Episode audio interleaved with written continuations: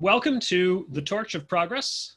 This is the speaker series for Progress Studies for Young Scholars, uh, our online high school program uh, focused on the history of technology. Uh, Progress Studies for Young Scholars was offered initially over the summer as a summer program and is now being run uh, each semester as an after school program or uh, part of the online virtual offerings of the Academy of Thought and Industry. And to find out more, you can go to progressstudies.school. Uh, in this series, we talk to uh, a wide variety of people who know either about the history of progress or uh, the practice uh, of progress and the cutting edge. And today we have someone who knows a bit about both. Um, our guest today is Manjari Narayan. Uh, Manjari is a, uh, has a PhD from Rice University and is currently a postdoctoral researcher at uh, Stanford University School of Medicine. Uh, she also happens to be my wife, which is why we're uh, live in the studio together today, uh, being quarantine buddies, and uh, I guess we're a pod. Um, I am your host, Jason Crawford. Uh, I write The Roots of Progress, where I write about the history of technology and the philosophy of progress, and I'm the creator of the high school program, Progress Studies for Young Scholars. Um, welcome to the program, Manjari. Thanks for taking the time. Great to be here. So, uh, statistics. We're going to talk about a few things today. We're going to talk a bit about the history of statistics um, and some about uh, the, the current, its relationship to science, and maybe if we have time, a little bit about its relationship to uh, machine learning. Um, but I want to start with the history. When you say statistics, I think a lot of people, when they hear that word, probably is a little abstract, maybe seems a little boring, kind of mathy, not even quite as cool as calculus. Um, although I think it's getting cooler, you know, these days. But uh, statistics actually has a fascinating history, and it's really important in the story of progress because people, it turns out, wanted to use it for a lot of important things, uh, for improving agriculture and how we grow crops, for uh, improving uh, medicine, how we understand disease and test out treatments, and for uh, things like manufacturing, making uh, better products. And um, I see maybe our video has gotten a bit blurry again. Sorry about that, having slight technical problems with the video. Hope that helps. Um, so I want us to just start. Uh, Manjari, you're not an expert on the history of statistics, but you know more about it than anybody I've ever talked to. So I thought we could have a fun conversation starting off uh, by some of those topics. Let's start with agriculture. Um, this goes way back. What are some of the origins of statistics in agriculture? So, um, uh, in in the early 20th century, around uh, 1919 or so, um, I, I, guess in Great Britain there was this um, research station called the Rothamsted Research Station that had been investigating crop science for a long time, and they decided to uh, hire a preeminent statistician, um, Ronald Fisher, to come work for them. And so this was, I think Fisher was like uh, didn't have an academic appointment somewhere else you know and so this was um, the moment the head of the research station talked to fisher he was like oh my god this guy's a genius. I just have to hire him. Um, and so that's how fisher um, started working at this agricultural research station. And basically uh, uh, invented a lot of statistical methods precisely to understand all the factors that yield uh, that lead to improvement in crop yields. Um, and so he was very influential there in terms of helping them figure out um, how to efficiently investigate all the different factors that affect crop yields. And one of the things he noticed was that if you want to do experiments, you know, one factor at a time, you'll just be here forever. And so he started thinking about, well, how can we actually learn from you know growing crops on different plots of land more efficiently you know without having to wait forever to do every experiment. And so that was kind of the the origin. And, and really it was a kind of virtuous cycle. Like statistics itself as a field didn't exist. But because fisher was hired and working at this agricultural research station he just applied his thinking to this problem. And not only did it improve uh, are thinking about agriculture, it improved the field. I mean, it just gave birth to the field of statistics in a sense, and a lot of statistical thinking.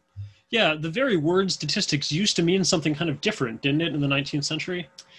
Yeah, so um, I, am actually not sure about the usage of the word itself uh, uh, before uh, in the 19th century versus the 20th century. But um, so, for example, most people, when they think of the word statistics, uh, what probably comes to mind is just the notion of like summaries of data. You know, we think about vital statistics you know how many people uh, what are the birth rates and death rates in a country? You know how many uh, uh, think about the census and the data collected in a census about who lives where and how old they are and so forth. So um, i think the original term statistics re- just referred to summaries of data like creating aggregate summaries from data in the vital statistics sense but it was really in the early 20th century that um, people started to think about like what is it that distinguishes you know when do numbers turn into facts? Like the theory of thinking about you know this is this is like my my kind of spiel you know numbers are not facts. Like we need a theory that tells us like when and under what circumstances they really can be. And so you know since the 20th century and since the birth of the field of statistics statistics is more the science of telling us when numbers tell you something useful it's um, I think one person put it as um, being a sort of uh, a rigorous and constructive skeptic about numbers. That is, by default, numbers don't mean anything. But if you are careful enough, enough about how you acquire them and how you summarize them, then maybe they can be meaningful. Yeah, it almost sounds like a riddle. When is a number not a fact?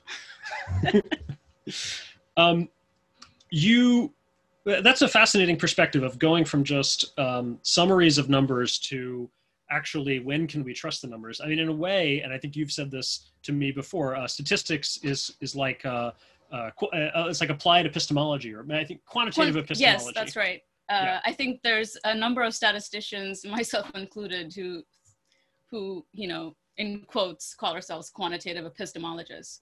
You know we're not just like oh we're not number crunchers. We're not like people who analyze data or something. Like we actually like for us it's about interrogating the procedures by which we analyze our data. Like that's what makes somebody a statistician. Yeah. Yeah. So if epistemology is sort of the study of how do we know what we know statistics is kind of how do we know what we know about numbers and measurement certain how do we how do we know how do we get quantitative knowledge yeah fascinating um, now uh, we were just talking about agriculture and you mentioned fisher now i know he's a big name in the history of statistics what did he do? What's some of his biggest contributions? Or um, so he he, in a sense, he's cons- you know um, he is the father of modern modern statistical thinking.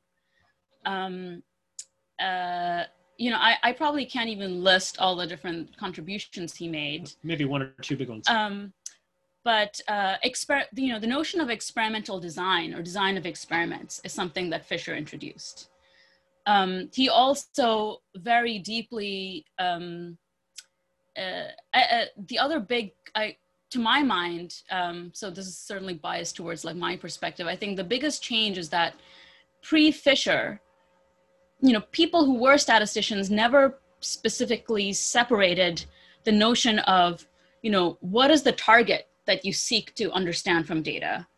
You know what is the procedure by which you are getting some estimates of this target? And how do we evaluate this procedure? So this sort of like separation of what is your target or the thing to be estimated the estimand.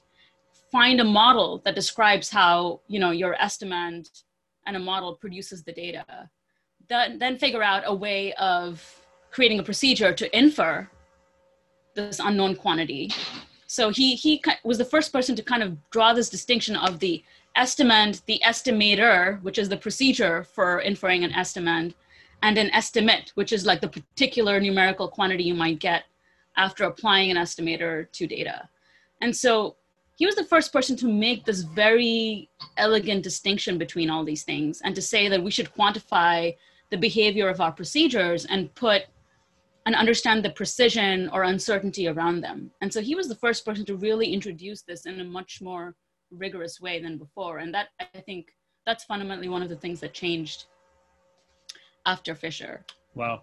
Now, as I recall, um, some of these early agricultural experiments, isn't this also one of the first places that somebody, I don't know if it was Fisher or who, had the idea of doing randomization, randomized it was trials? Fisher. Yeah. Yes. So that was one of his. So it wasn't randomized trials, but it introduced the notion of randomization. So, for example, let's say you have like multiple plots of land or fields. You want to understand, um, you know, uh, factors that improve crop yields. And let's say there's like two factors you want to consider, like irrigation methods and fertilizer.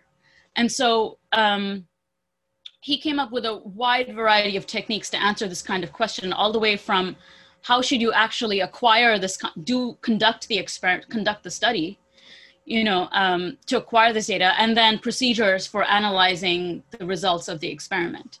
Um, so he talked when we talk about like design of experiments for example he thought about well how should we actually um, vary the factors with uh, um, in this kind of setup? So you have the crops that you can plant and you have the fields that you can plant them in. And so um, what he proposed is that the things that are hard to vary something like irrigation it's hard to vary irrigation methods easily. You might only be able to vary an irrigation method from field to field so he would take the hard to change or manipulate factor like irrigation methods and randomly allocate them to different fields. And then within a field, you can split the field in a way that makes both parts of the field, the split plot, um, sort of equivalent to each other. And he would randomly allocate, for example, the fertilizer to each, you know, to one or the other side of the split plot. And then once you collect data from this, this, you know, he designed methods to basically um, quantify, you know, how likely is it that we would see as extreme a difference in crop yields from, say, fertilizer A versus fertilizer B? You know, had they really been equivalent, nothing really varied, and you know, uh, we, what is the probability of having seen an extreme difference um, had the two fertilizers effectively been equivalent? That was a notion of you know um, uh, creating a control and developing notion of precision of like well um, if we can't explain if, if random chance can't explain as extreme of a difference that we see then we can assign you know attribute it to the, dis- the difference in the fertilizer for example. So he really developed a lot of techniques there to do this kind of thing including random assignment in this fashion. Um, but his goal when using randomization there was to really develop accurate, realistic measures of uncertainty. Hmm. Coming back to the epistemology yeah. point. Yeah. yeah. When we talk about randomized trials, probably a lot of people, their mind first goes to medicine. This is another key place. So, talk a little bit about some of the origins of medical statistics. So, again, I'm not a history by, I'm, I'm not an expert by any means in the history of medicine, but um, so I believe the earliest usage of uh, thinking about clinical trial design um, was in the context of um, uh, streptom, understanding the efficacy of streptomycin as an antibiotic.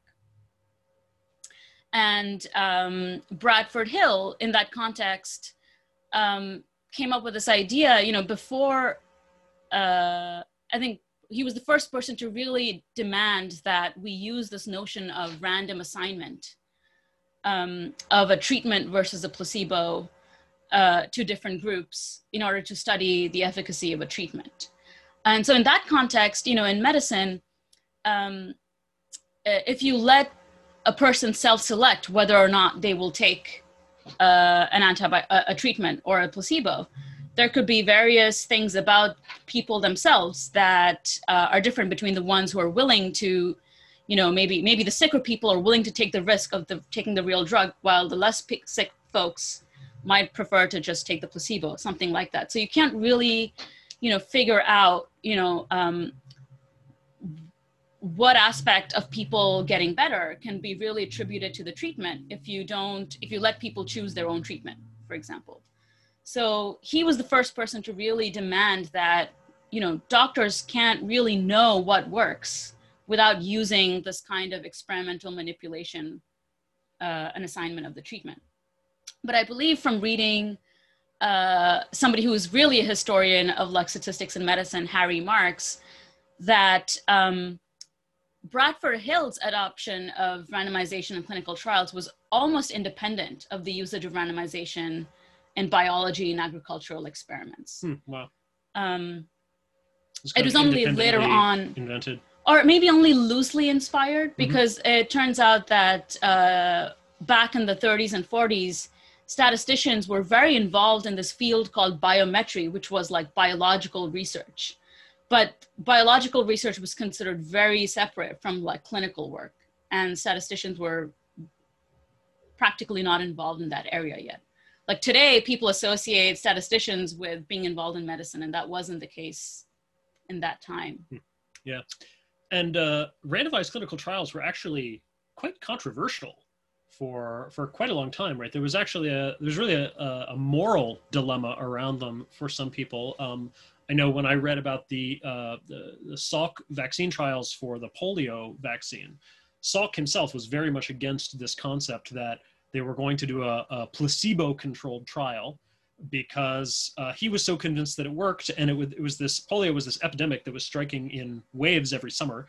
And uh, as far as Salk was concerned, if you did a placebo-controlled trial, you'd just be failing to protect half of the children who were going to be potentially paralyzed. And so he saw that as a real deep moral dilemma. Ultimately, they did do.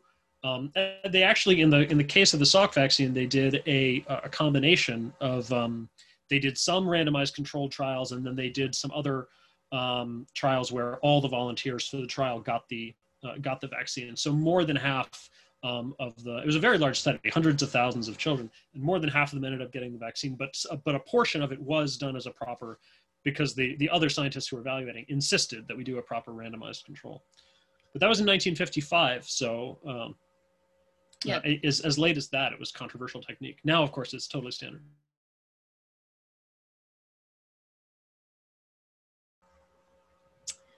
That um, I think it's very easy for scientists to tell themselves that things work even when they don't. And so this is part of the skepticism.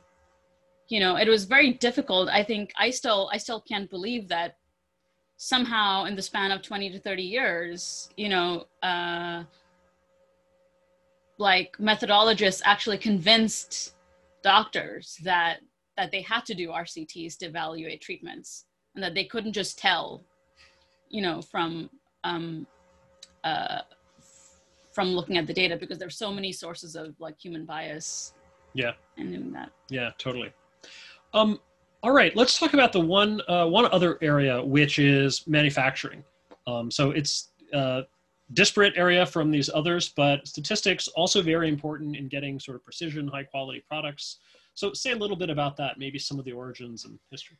um, so i do know of like at least you know one extremely influential statistician george box who if you don't know his name you've certainly heard the quote you know all models are wrong some are useful which is he's the one responsible the culprit for that. Um, i prefer some of his other other one of my you know i have other quotes of his that are i think uh, i'm much more fond of.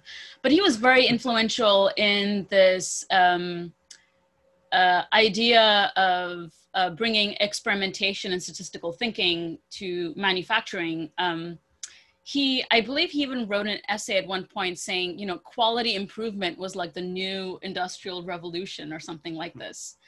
Um, Everybody likes to say that everything is the next It's an- industrial revolution. yeah. um, but you can imagine there's something very similar to the crop yield example I mentioned earlier to manufacturing. You know, when when um, uh, one thing in high throughput manufacturing is understanding well, can we go faster? Can we go faster? Can we make things? Can we make more units in a smaller amount of time without losing quality?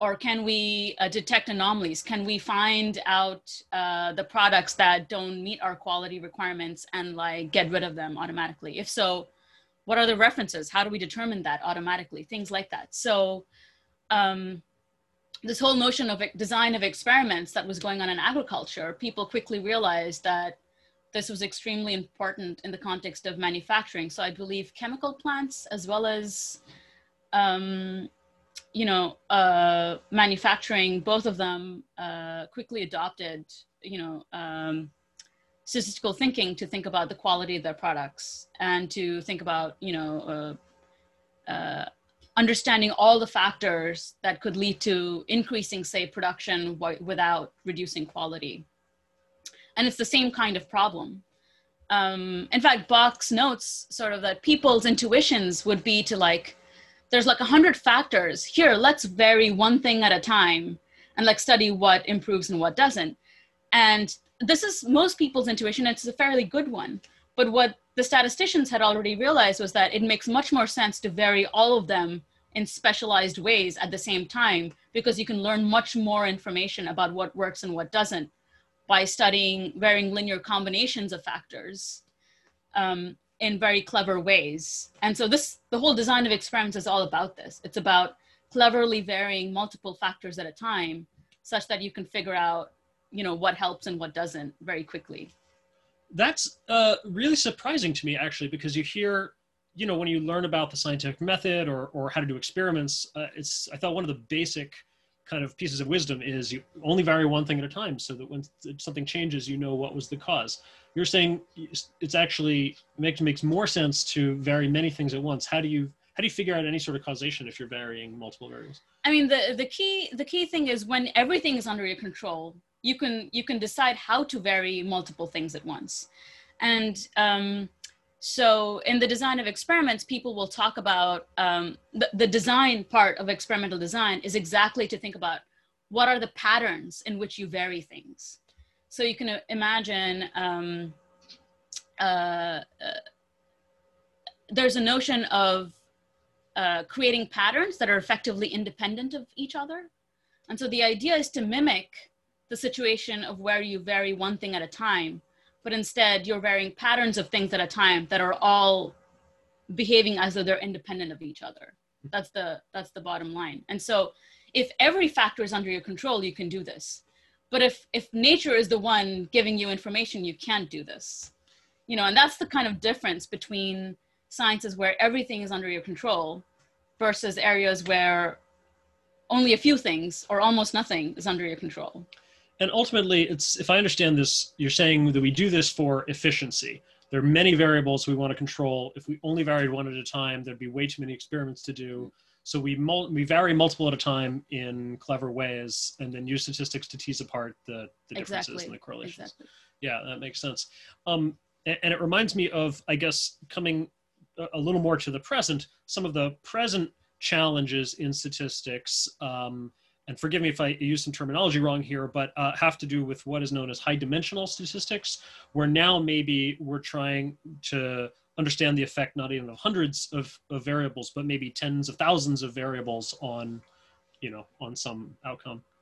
Yeah, so I think uh, in in in the last 20, 25 years, there's sort of two regimes that we operate in that differs from you know classical statistics uh, era that we were talking about. Um, and they're both considered high dimensional regimes. So broadly speaking, what that means is um, there's two scenarios. One, which is uh, you're very likely to encounter in medicine, where, for example, consider um, cancer biology. We're trying to understand what are factors in in cellular and molecular processes that in, that influence, you know, uh, the fact that we get cancer, and we want to study what what can eliminate cancer or cure cancer.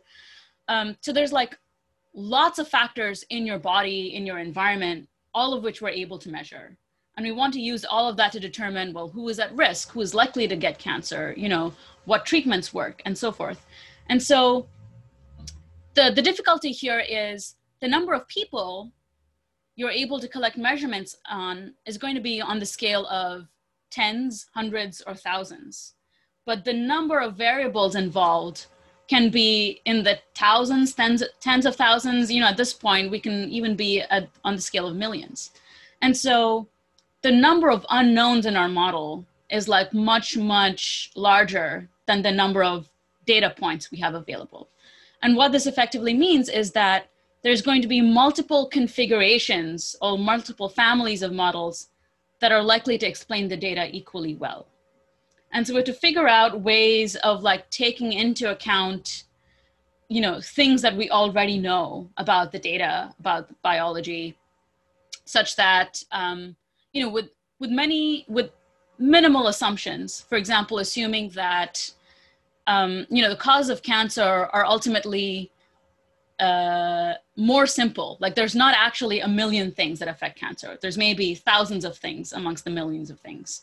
And so just making that assumption, for example, that it's actually only a thousands of factors rather than a million, that's like an example of an assumption um, you can enforce to draw conclusions better. And so high dimensional statistics is this field that tries to figure out, you know, how can we draw inferences from data in this kind of scenario? The other kind of scenario is where the data you collect and the complexity both continue to increase without bounds.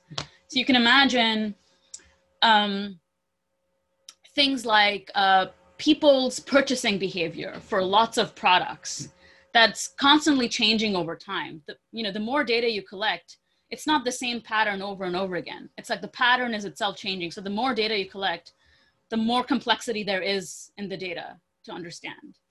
And so this is, a scenario where both the data is increasing and somehow the underlying complexity of the phenomenon is also increasing at the same time.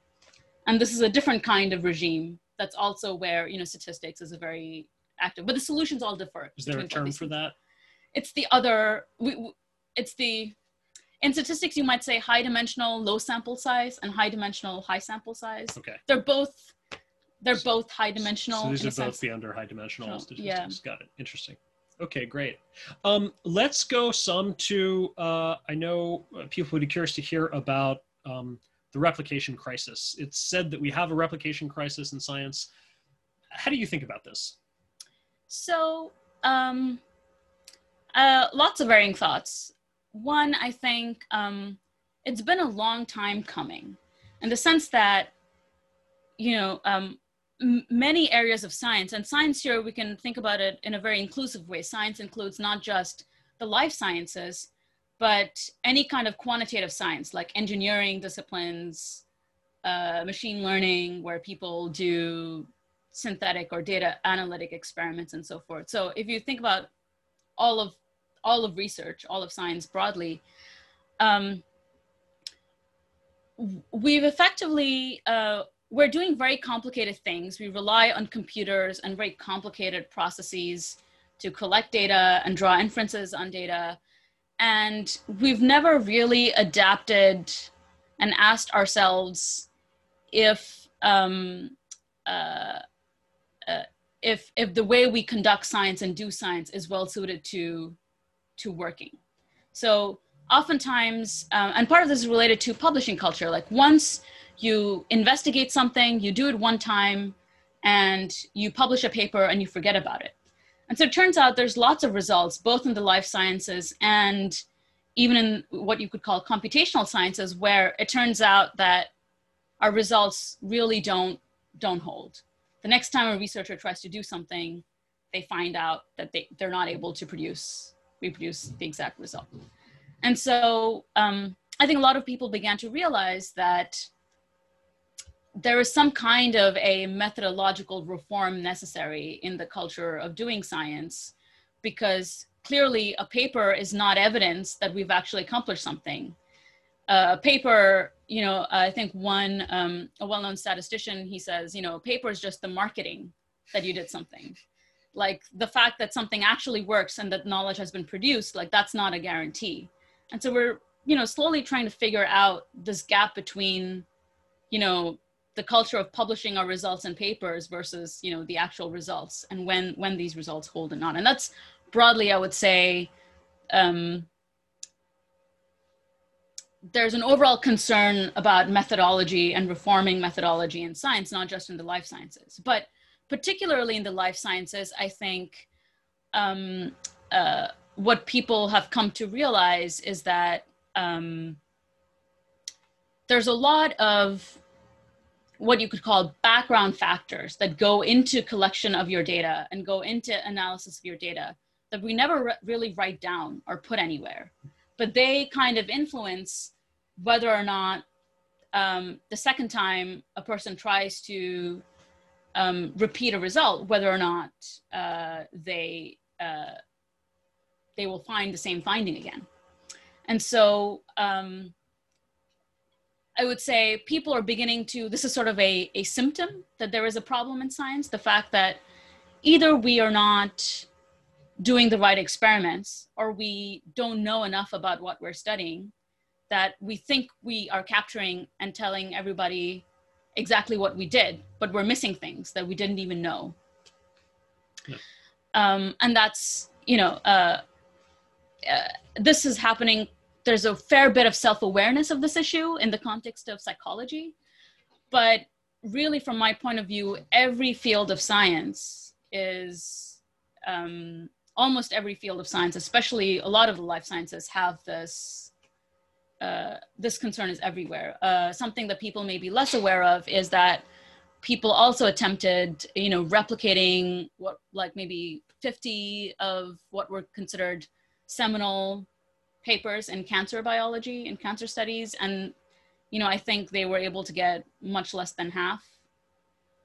And so this is a concern across many areas of science. Um, there's a replication crisis in machine learning where people realize they you know there's lots of papers that say we developed this new technique and this beat the benchmark and we our, our method performed really well and then somebody else tries to do it and they find out it doesn't work and so there's a growing concern that we need to be, we need to do a better job of this. But it is a fairly complex issue because um, one of the problems with the term itself is that it means different things to different people.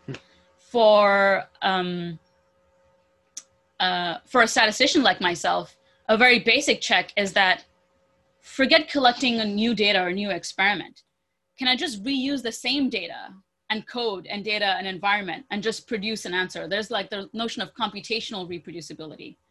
And so um, uh, the lines are a little bit blurry, but you can separate sort of issues of, you know, this kind of same input, same output in a very controlled way, which you could call computational reproducibility versus do we understand the phenomenon well enough that we're able to take somebody's description of an experiment, d- repeat it, and get the same phenomenon again.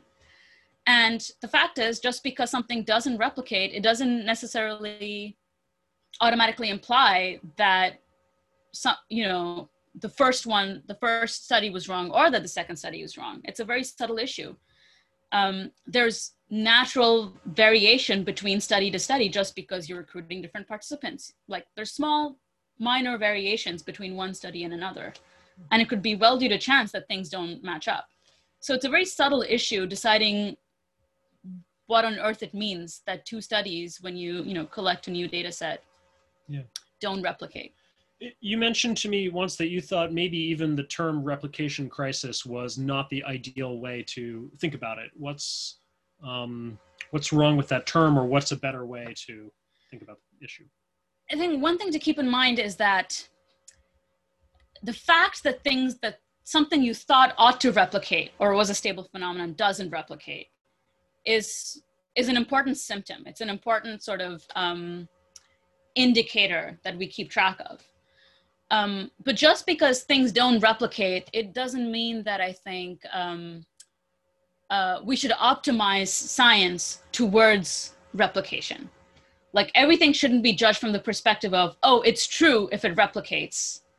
You know we shouldn't confuse truth for replication. Mm-hmm. because it's quite possible that you um, i mean any scientific phenomenon you can think about it you can think about there being as like a, a sort of tree of hypotheses that span the space of like what we want to explore or what we want to learn and if we incorrectly focus on maybe a part of that tree that's like less likely to be true and worry a lot about whether or not some put all our resources into trying to replicate something only a small portion of that space then you might be missing the opportunity to just ask a better question somewhere else and test a different hypothesis. So it's not even clear that all the things we worry about not replicating is even worth trying to replicate you know we all have like um, you know fixed time energy resources and motivation and so um,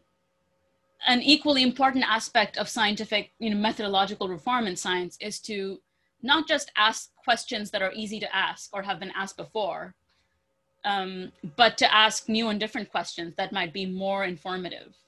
And that's often the hard part of science. It's sort of, um, it's very easy to try to get a more precise answer to an old question that's already been asked, you know, rather than asking a new question where, you know, you might get less precise answers. You have less mature techniques and tools, but but it might be a more fruitful direction. Yeah. Um, a lot of solutions have been proposed to the replication crisis, or at least things that might be able to make it better. Uh, what of those are you, if any, are you most optimistic about? You know, one thing that um, uh, uh, one word you'll hear a lot about is, you know, getting rid of significance testing or p-values. Mm-hmm. The other thing you'll hear a lot about is um, pre-registration. I think both of those things are are uh, uh, need rethinking, and it's um, you know one thing is one mistake that people made that even statisticians never anticipated. I think was trying to think that we can um, evaluate the results of a paper with like one summary statistic. So, you know, for for members of the audience who might not be familiar, you know, um, uh, a lot of uh, the results of a study might be summarized, are often summarized with p-values, which are um, uh, a statistic that are meant to indicate a degree of surprise. Like if the phenomenon you were studying, you know, if the null hypothesis um, uh, were true, then a p-value indicates, you know, well, this is a very surprising result to get if the null hypothesis were true. That's effectively what it what it uh, gives you. But ultimately, a p-value is and is tells you did your method have the capacity for answering this question with good error control? It doesn't really tell you if a hypothesis was true or not. It doesn't tell a person did you ask a good question or not. It doesn't tell you was your experimental design good or not, or did you have good controls or bad controls. It's very easy to get a small p-value, which indicates, hey, we have found some discrepancy against the null and found some evidence, you know, in favor of our hypothesis. Um, but if you just did use bad controls, you can get small p-values which look desirable, but don't actually evaluate the quality of your study. And so the overemphasis on p-values, I think, and moving away from that and encouraging maybe a more holistic notion of, of evaluating a paper is, I think, really important. And I think, you know, statisticians themselves internally never thought that p-values were the end all and be all, but that somehow became encoded into the culture of science. And so, mm. kind of undoing that is, I think, important. Yeah. Which I'm a fan of p-values because they're good for a very precise thing they were designed to do. They weren't meant to become like a gatekeeper for whether or not a study should be published. Mm. Hmm. Hmm. Interesting. Um, okay, great. Uh, we will take questions from the audience in um, just a few minutes. So if you uh, have questions, go ahead and put them in the uh, Zoom chat here. For anybody who is in our, uh, if you're in one of our programs, go ahead and ask questions in the private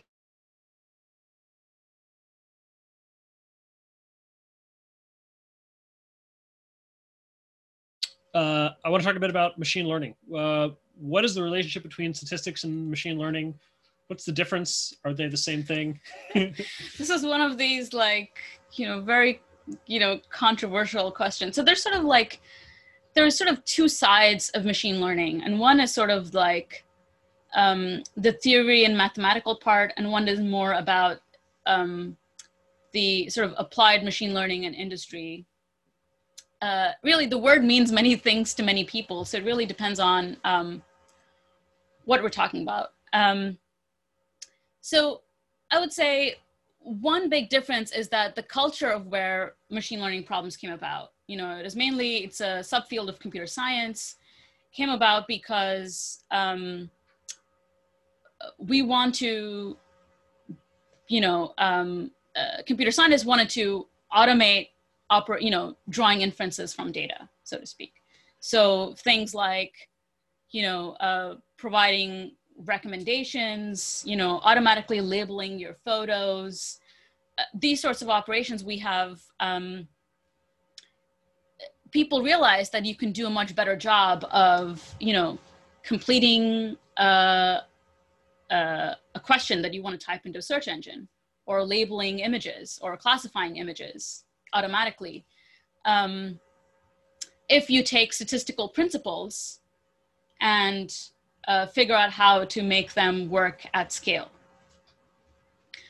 And um, in this context and so in a certain sense i think you know one way that i think about it is statistics is the uh, application or extension of statistical thinking for um, sort of um, certain domain areas like computer vision and natural language processing and you know recommendation systems and so forth um, and so in one sense i find that it's really not any different, except that the culture and the questions being asked, like st- statistics tends to focus more on maybe science and medicine today, and machine learning focuses more on these, you know, modern industrial questions.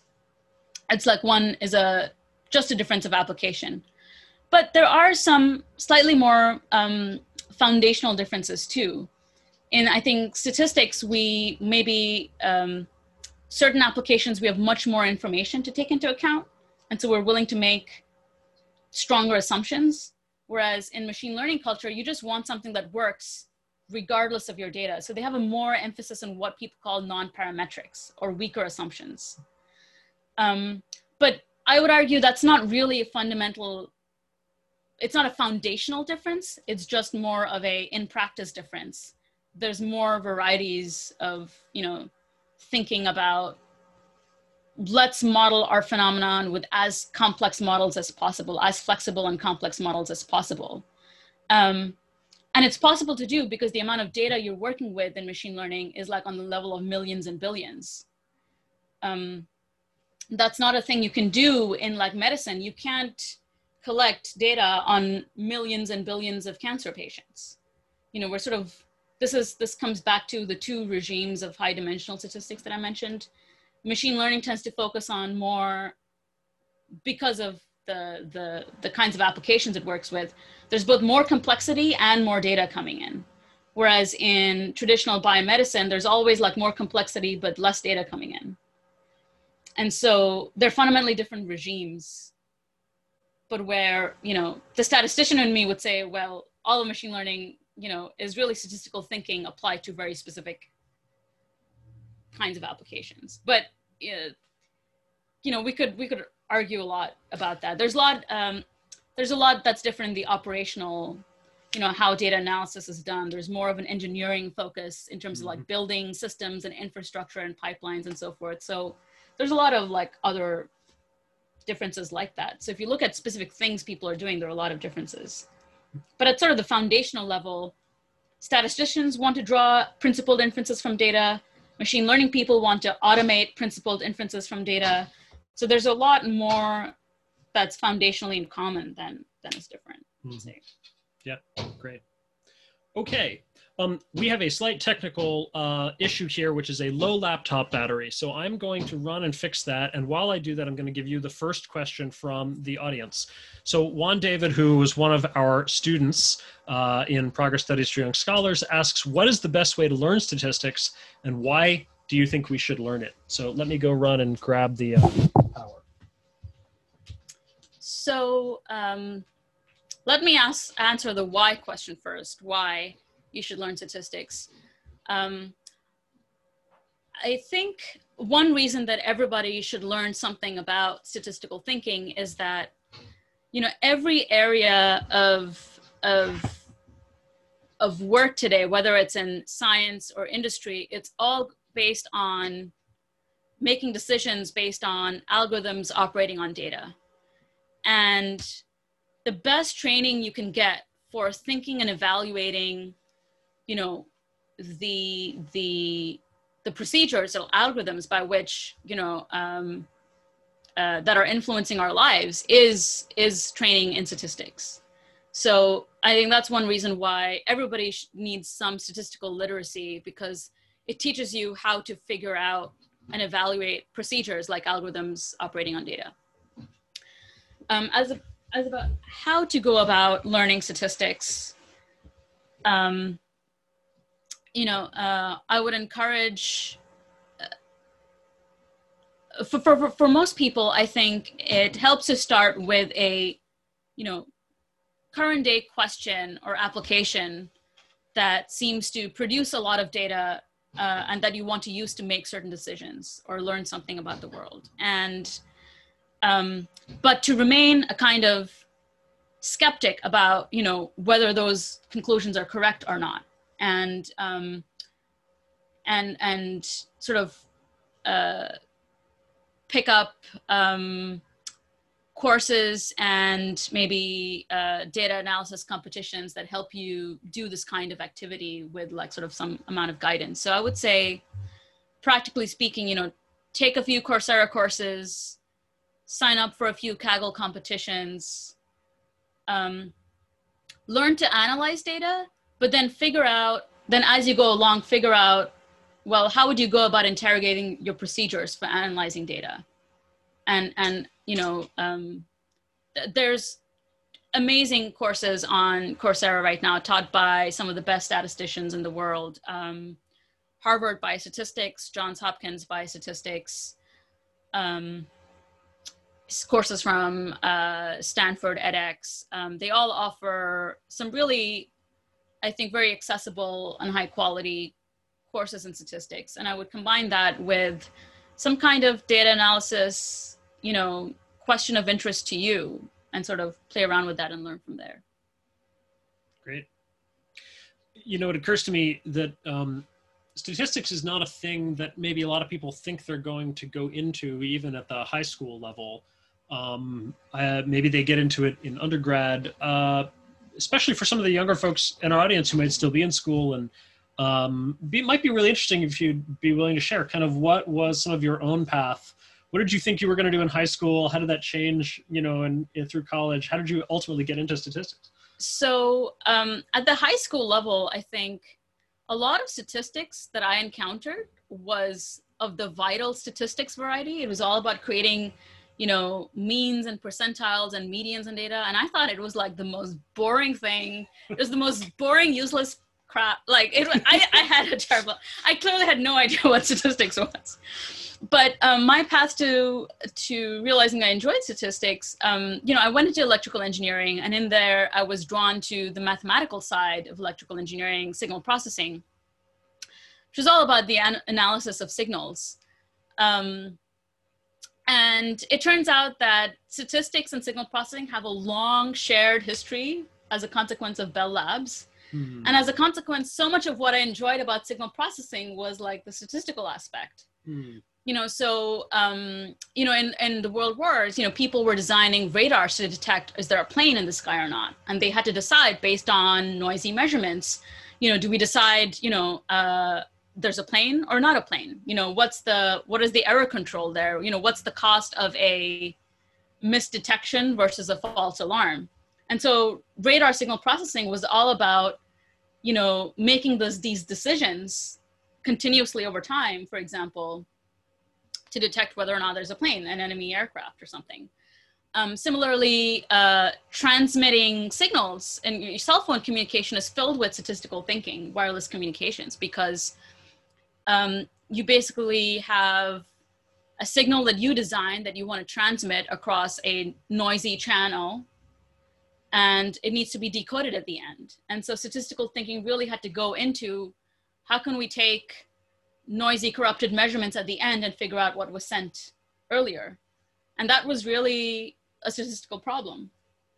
And so I discovered these sorts of isn't Claude things. Shannon's information theory, which he developed while at Bell Labs, isn't that in, in essence a statistical theory of information? Um, it's it was slightly separate from statistics, but information theory and statistics are very much siblings in a sense. Um, what he did was uh, he certainly used probability theory in his theory of communication, and certainly statistics plays a huge component. Um, but Shannon introduced fundamentally new co- mathematical concepts of this notion of like um, uh, the capacity of a channel to transmit information. Like he, so he he came up with fundamentally distinct concepts that didn't exist in statistics, but people realized they were really useful to each other. Um, this reminds yeah. me of another common uh, maybe confusion or lack of clarity uh, about statistics. What's the difference between probability and statistics? So that's a that's a great question. So probability and and so probability is is an area of mathematics, while statistics is really an area of science. That's the first distinction. Hmm. So probability just says, you know, I can take some phenomenon like the flipping of a coin and create a model for uh, saying, you know, if the probability of, if, a coin is like unbiased, then here's the probability of getting heads and here's the probability of getting tails. So this is purely a generative description of, you know, given an unbiased coin, here's a way of, of uh, uh, describing sequences of coin flips. And that's a probability model. Um, statistics is about drawing inferences about unknowns. So statistics is more about given data, what can I say about the unknowns that generated the data? So it's about it's about going the other way. Hmm. And so that's fundamentally, you know, even though statistics uses mathematics, it's not a branch of math. A lot of statisticians will tell you that statistics is not a branch of mathematics. In fact, John Tukey, who started out as did a bachelor's in chemistry, did a PhD in applied topology, like pure mathematics, you know, famously said, you know, statistics is not a branch of mathematics. And he was a mathematician enough, you know, hmm. to own you know, it being a branch of mathematics if that's what it was. But he fundamentally did not think that was the case at all. It was all about drawing inferences from data. And I think that's what makes statistics different. Okay, so back to your story. You got interested in signal processing and and you mentioned that has a lot of statistics. So I really enjoyed that in my undergraduate work. Um, I in fact I loved my probability and statistics class so much, but I I did everything from scratch, did not prepare for my tests, practically like ha- had a really bad grade. And I was like so mad. I took the class again and like effortlessly got like an honors level score in it. But that's just to say, like, you know, I actually got bad grades in probability statistics, and I'm like the biggest stats nerd, you know, I could find today. Um, so uh, I, I, really enjoyed it, uh, and I decided to pursue that that area in graduate school. Um, but I quickly became uh, more interested in applications of science than engineering. And that's how I switched more to formal statistics and biostatistics uh, compared to electrical engineering. So, you know, I officially I don't have any degrees in statistics, but you know, I, I, I in practice I do. Yeah, you basically switched about halfway through grad school or so. So, yeah. yep, it took you a long time to come around. It's funny that you thought statistics was boring in high school because I thought that history was boring in high school and all through college, actually. Well, and statistics too. But now, but history in particular, now here I am spending full time on the history of technology. So we both came around um, to our different topics. Um, okay, great. Uh, any uh, audience, if there's any any other questions, go ahead and just put them in the um, uh, in the Zoom chat. Um, there's a question that I like to ask everybody who comes on this series, uh, especially for the high schoolers in the audience. Uh, what is uh, sort of a piece of common advice or common wisdom for uh, for teenagers that you think is actually wrong, and what would you replace it with? So, um, let's see. I think one it, it's sort of um, I think um, some people I think there's common wisdom. I don't know if it's current wisdom to high schoolers, but people always tell you to find something passionate uh, to work on, and I think that's it's true. It's it's very important to find that, but sometimes you don't yet have it, and I think in the meantime. Um, shouldn't shy away from doing things that make you uncomfortable or that you're not good at. So I would sort of, you know, pursue things that you might not be good at for a while because what I've discovered is that things that I'm not good at, I eventually get much better at with time. Like you can make leaps of changes, and then suddenly that that opens the door to finding something that you might be truly passionate about. And so you, but you wouldn't have gotten there if you hadn't like persisted in the interim. So um, I think it's about striking a sort of you should really try to strike a nuanced balance between being uncomfortable and finding things that are easy to work on but don't lose sight of finding something that you're passionate about but don't expect it don't expect to know it when you're in high school. It might take you a while to get there and i think it's that's worth it's worth waiting. Also don't go to grad school until you have a problem you're passionate about solving. That's that's another thing. You're not there yet but you know it's probably something you'll start to think about when you're in undergrad and yeah, yeah. that sounds like very good advice. Um, yeah it seems like maybe if you don't if you don't have that uh, problem you know you want to solve maybe instead of going to grad school right away you should go into industry for a while or yeah as you know statisticians say you know we like to play in everybody's backyard so i think that's that's actually i think that's a great uh, lesson for everybody. I think you should just try lots of different things um, uh, like learn about the problems in the world today before you go think about more deeply or get a phd in trying to solve something. Okay great. Well i think that's uh, a great note to end on. Uh, Manjari, if people want to uh, know more about your work or follow you, um, should it should it be Twitter? What's the best way for them to? Twitter is pretty good. Yeah. And your Twitter handle is Neurostats. Neurostats on Twitter. Um, I am also on Twitter as uh, Jason Crawford, and you can find my work at uh, the Roots of Progress, rootsofprogress.org.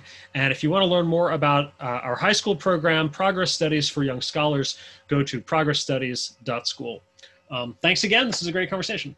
Glad to be here. All right. Thanks, everybody. Until next time.